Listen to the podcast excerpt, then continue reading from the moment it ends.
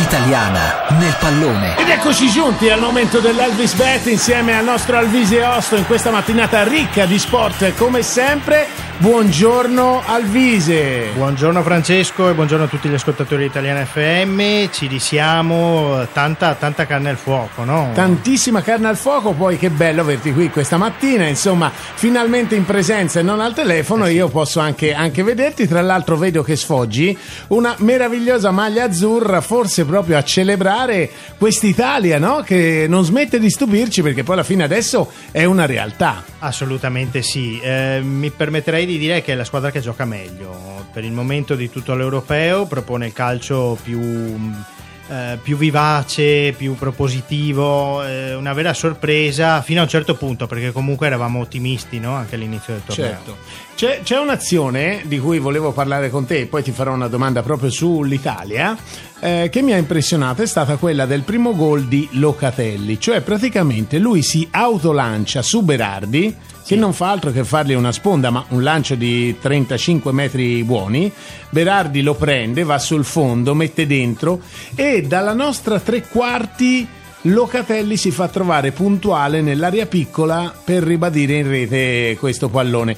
Cosa vuol dire questo per un giocatore che ci crede, che ha qualità tecniche, tattiche, che c'è disciplina tattica anche in quelli che sono gli schemi del nostro commissario tecnico?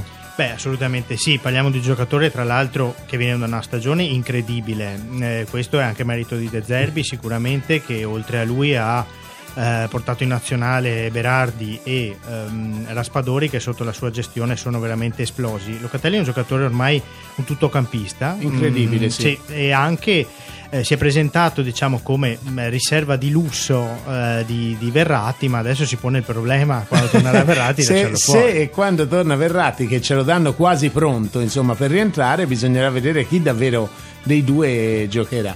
Ascolta, invece la domanda sull'Italia è un po' più difficile. Quanto cambiano le quote dei bookmaker per, a questo punto per l'Italia in finale o addirittura vincitrice del torneo? Perché è, cambiata tanto la situazione. Beh, direi di sì. Uh, ad inizio torneo eravamo su quella terza fascia, diciamo, di squadre comunque con blasone, con possibilità giocatori buoni, ma che non partivano con il favore del pronostico. Eh, per quanto riguarda la squadra mh, favorita in assoluto, che è la Francia, tutto rimane invariato perché abbiamo visto anche contro la Germania. Eh, certo, ha fatto, ma soprattutto ha usato proprio le sue armi, no? la velocità, l'intelligenza, la freddezza. Ci sono stati quei gol annullati sul filo del fuorigioco, il palo preso, insomma e in uno stadio che era invece tedesco perché poi si giocava a Monaco di Baviera, all'Allianz Arena, fa sempre impressione no? poi per una squadra avversaria giocare in quegli stadi là e per la squadra di casa dovrebbe dare quel plus insomma. Sì, sì, sì, eh, un pugno sul tavolo è stata quella, quella partita, una prova di forza da parte della Francia che ha veramente una collezione di eh, star eh, incredibile e continua ad essere la favorita. Non è la squadra che gioca meglio però, perché secondo me è proprio la nostra Italia. È vero, l'ultimo parere te lo chiedo su Griezmann e poi andiamo invece con i nostri pronostici perché ho visto un Griezmann proprio in Francia-Germania a tutto campo, cioè tornare indietro a fare il difensore anche nel finale del secondo tempo, cosa che nella Liga Spagnola non siamo tanto abituati a vedere. Sì, io credo che sia un problema di vari giocatori, anche Bale no? sembra trasformato rispetto sì, al, vero, al, al campionato con il, con il, Tottenham, sono giocatori che evidentemente trovano dal punto di vista tattico e motivazionale un qualcosa in più quando giocano con la propria nazionale. Assolutamente, allora noi cominciamo con quelli che sono, caro Alvise, i pronostici delle partite,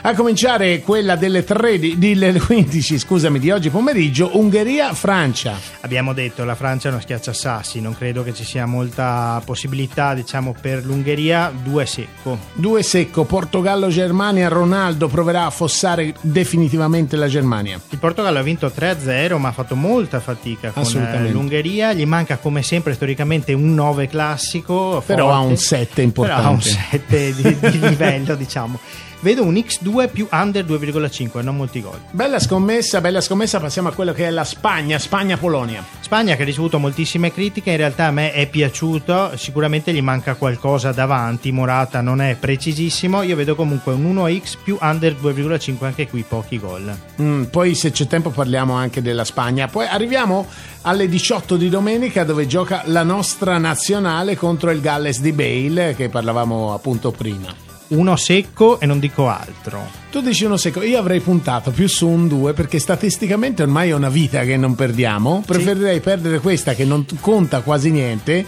per poi ripartire con un ciclo. Capisci che io ho paura, ho paura di sì. andare avanti, no? Perché certo, sai certo. che la statistica. Certo. Io, io, sono convinto dei nostri mezzi. Va bene, Svizzera-Turchia. Svizzera-Turchia prevede una partita da gol. La Turchia è forse la più grande delusione di questo torneo fino adesso. Mm, prevede una partita abbastanza aperta dove segneranno entrambe le squadre. Ucraina-Austria lunedì 21-6 alle ore 18. In questo caso si tratta praticamente di uno spareggio per il secondo posto. Prevedo anche qui gol come Svizzera-Turchia, abbastanza aperta come partita. L'Austria deve assolutamente eh, segnare, ma l'Ucraina non è una squadra da sottovalutare. Gol.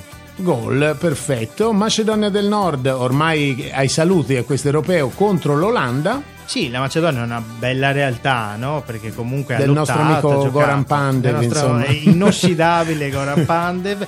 L'Olanda è ovviamente strafavorita, anche se non mi piace assolutamente Frank De Boer e la sua gestione, ma è comunque una squadra di altissimo livello. Segno 2. Perfetto, andiamo alle partite della sera di lunedì 21 e sono Russia-Danimarca. Russia-Danimarca secondo me è un pareggio, è un mm. pareggio, alla Russia potrebbe bastare, la Danimarca assolutamente no. Eh, no, caso. assolutamente no, però la vedo in difficoltà psicologica no? dopo il, il, brutto episodio capitato è a vero, Eriksen. assolutamente giustificabile, tra l'altro davvero ribadiamo una volta in più sì. se ce ne fosse bisogno il comportamento da veri uomini di tutta la sì. squadra della Danimarca. Finlandia-Belgio alle 21 credo non ci sia bisogno di pronostici qui Romero Lukaku potrebbe fare incetta di reti in esattamente europeo. sì potrebbe farlo quindi segno 2 più over 2,5 per una partita con parecchi gol perfetto siccome abbiamo qualche secondo ancora di tempo ti chiedo una domanda anzi ti faccio una domanda e ti chiedo una risposta veloce su quello che è la Spagna la Spagna ha dominato con la Svezia ok? però ha rischiato davvero di prendere gol in due o tre occasioni dove la Svezia è venuta fuori questo vuol dire che la squadra c'è ma o ha dei cali di concentrazione oppure la difesa non è più granitica come quella che eravamo abituati a, a vedere insomma. Beh sicuramente manca Sergio Ramos no? in, questa, in, questo europeo che per la Spagna è un qualcosa di più di un capitano, è la vera anima della squadra. Al di là di tutto però è una squadra che a me piace, a me piace il gioco della Spagna, fatto di, di palleggi, non, non, la vedo una squadra vincitrice del, dell'europeo ma sicuramente può mettere in difficoltà chiunque. Perfetto Alvisi, allora noi siamo alla conclusione di questa parte di Elvis Bet, insomma di questa parte d'Italia nel pallone, adesso arrivano le notizie dall'Italia e dal mondo perché siamo alla conclusione insomma di questa prima ora, carica musicale, ma poi torniamo qui. Vuoi fare i, tuoi saluti? Beh, io saluto tutti, eh, Forza Azzurri e vi invito a seguirci e a seguire l'Europeo. Va bene, allora Italiana nel pallone torna tra pochissimo. Italiana nel pallone.